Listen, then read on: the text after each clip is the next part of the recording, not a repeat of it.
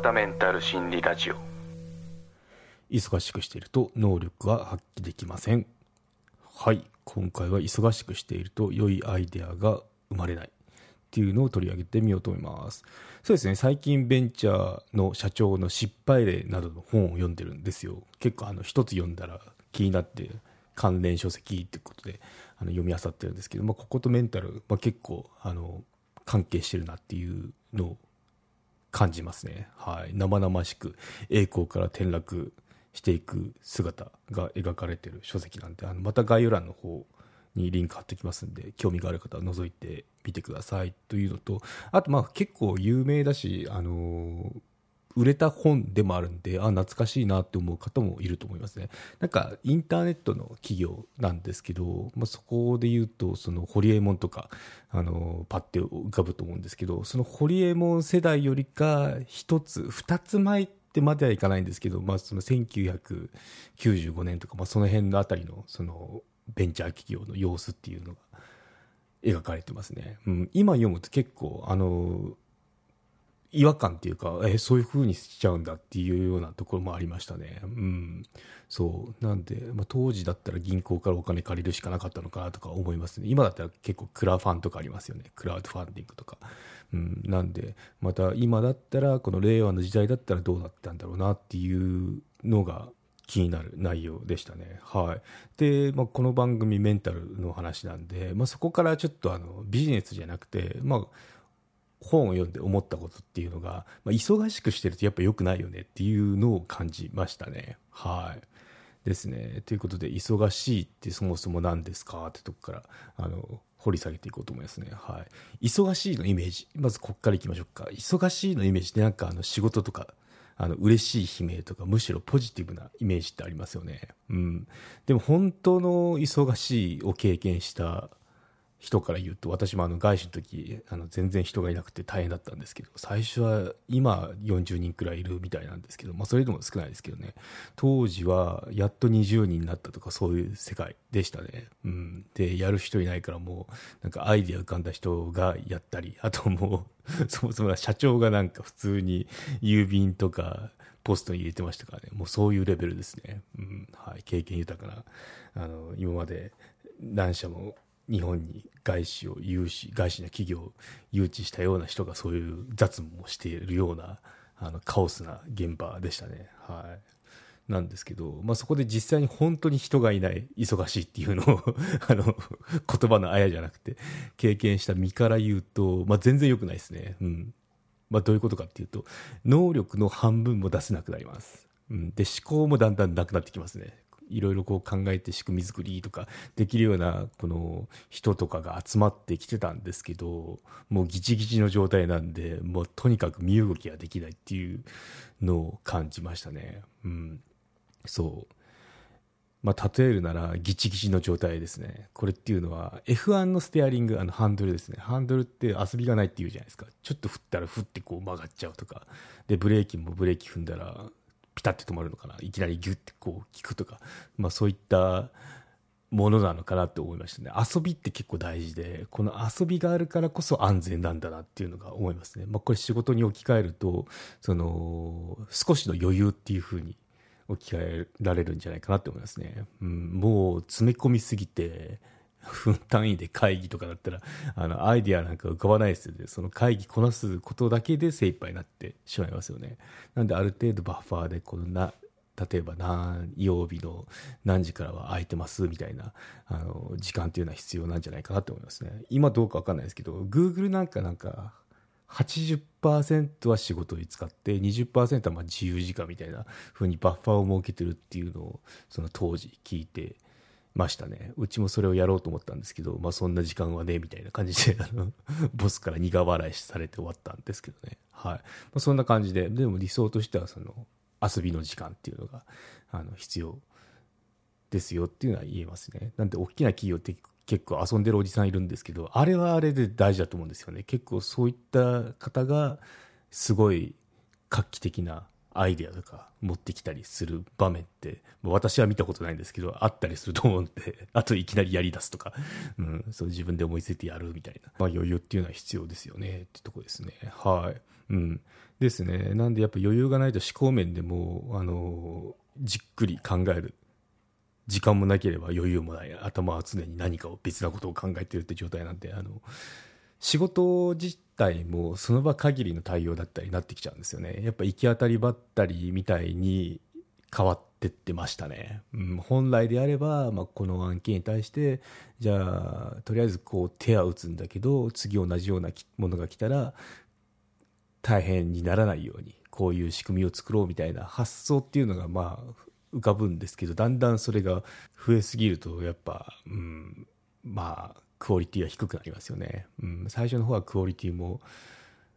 求めたんですけど、求めたっていうか、このクオリティも高いものをってなってたんですけど、だんだいだんだんそのクオリティよりもこう速さ優先みたいになって、どんどん品質は下がっていきますよね。うん、そう。ですよね。うん、なんで早ければいいってもんでもないですよね。やっぱり、その、やり直しとか発生しちゃうと、ろくでもないことになってしまうんで。うん。なので、まあそんな感じで結構、あの、まあ自分もだし、周りもっていうのを見てきましたね。で、本来であれば仕組みが作れるような人なんですよ、皆さん。で、大きな仕事ができる人たちなんですよね。が、タスクをしちゃってるんですよ。もう仕事っていうかもう、なんだろう、作業みたいな感じですね。もったいないですよね。うん。で、そうですね。よく集落に水を引く例えってあると思うんですけど、まあ、その、村がありますと。で、近くの、近くの川って言ったっても結構30分くらい歩いたところに川があるとしたら、まあその日課として毎日そのバケツで水を2つかな、バケツ2つ抱えて水を汲んでなんかタンクに溜めるっていうような日課があったとして、それってもうずっとやり続けなきゃいけないじゃないですか。でも、まあ、時間がかかったってもう川から直接水路を引いて集落に水を流すっていうような、まあ、工事をしたら、まあ、仕組み作りですね。仕組み作りができたらもうハッピーですよねって。その動力も必要なくなりますよって、まあ、これがそのタスクとその仕事のあの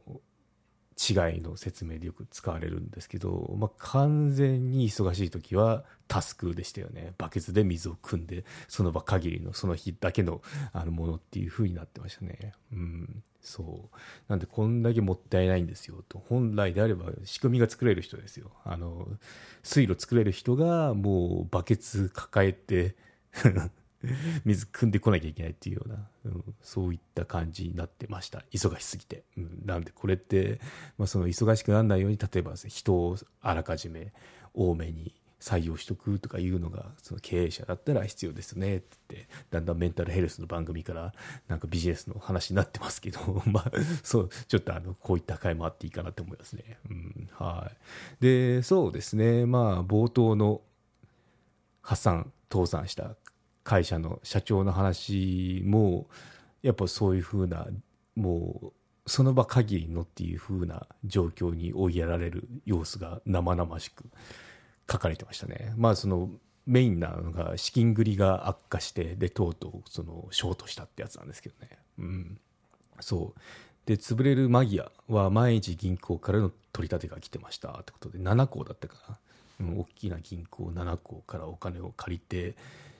事業を回そうとしたんですけど銀行から借りたのがそもそも間違いだったってことですよね、うん、やっぱ傾き出したらあの銀行もその貸したものはちゃんと返してほしいから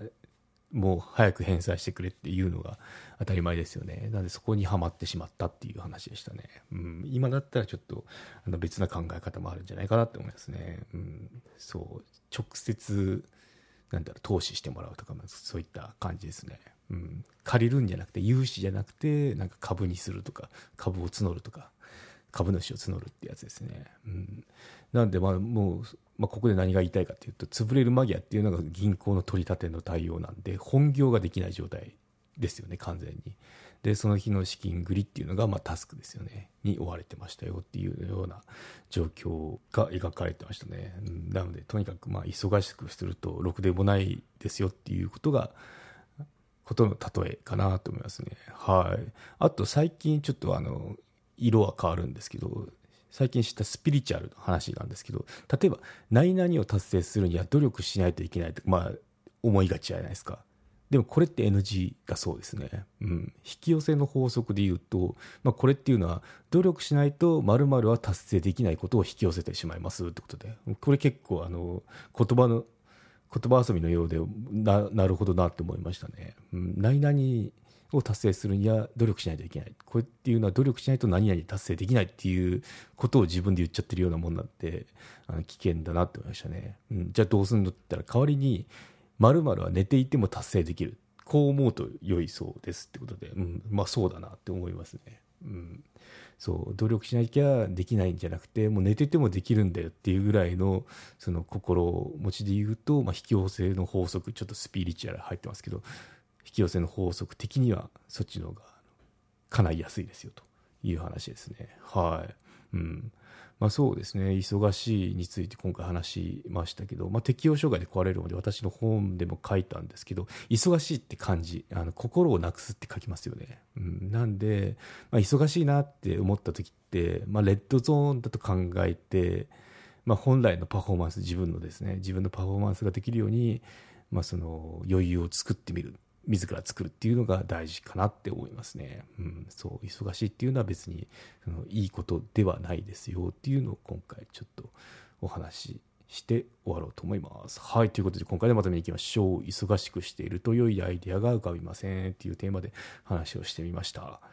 ですね、まとめは一言で、忙しい状態ではあなたの本来の力は発揮できません。はい、ということで今回は以上となります。よろしければ高評価、コメントをいただけると励みになります。番組の登録はまだの方はご登録もどうぞよろしくお願いいたします。はい、ということで今回は以上となります。ではまた。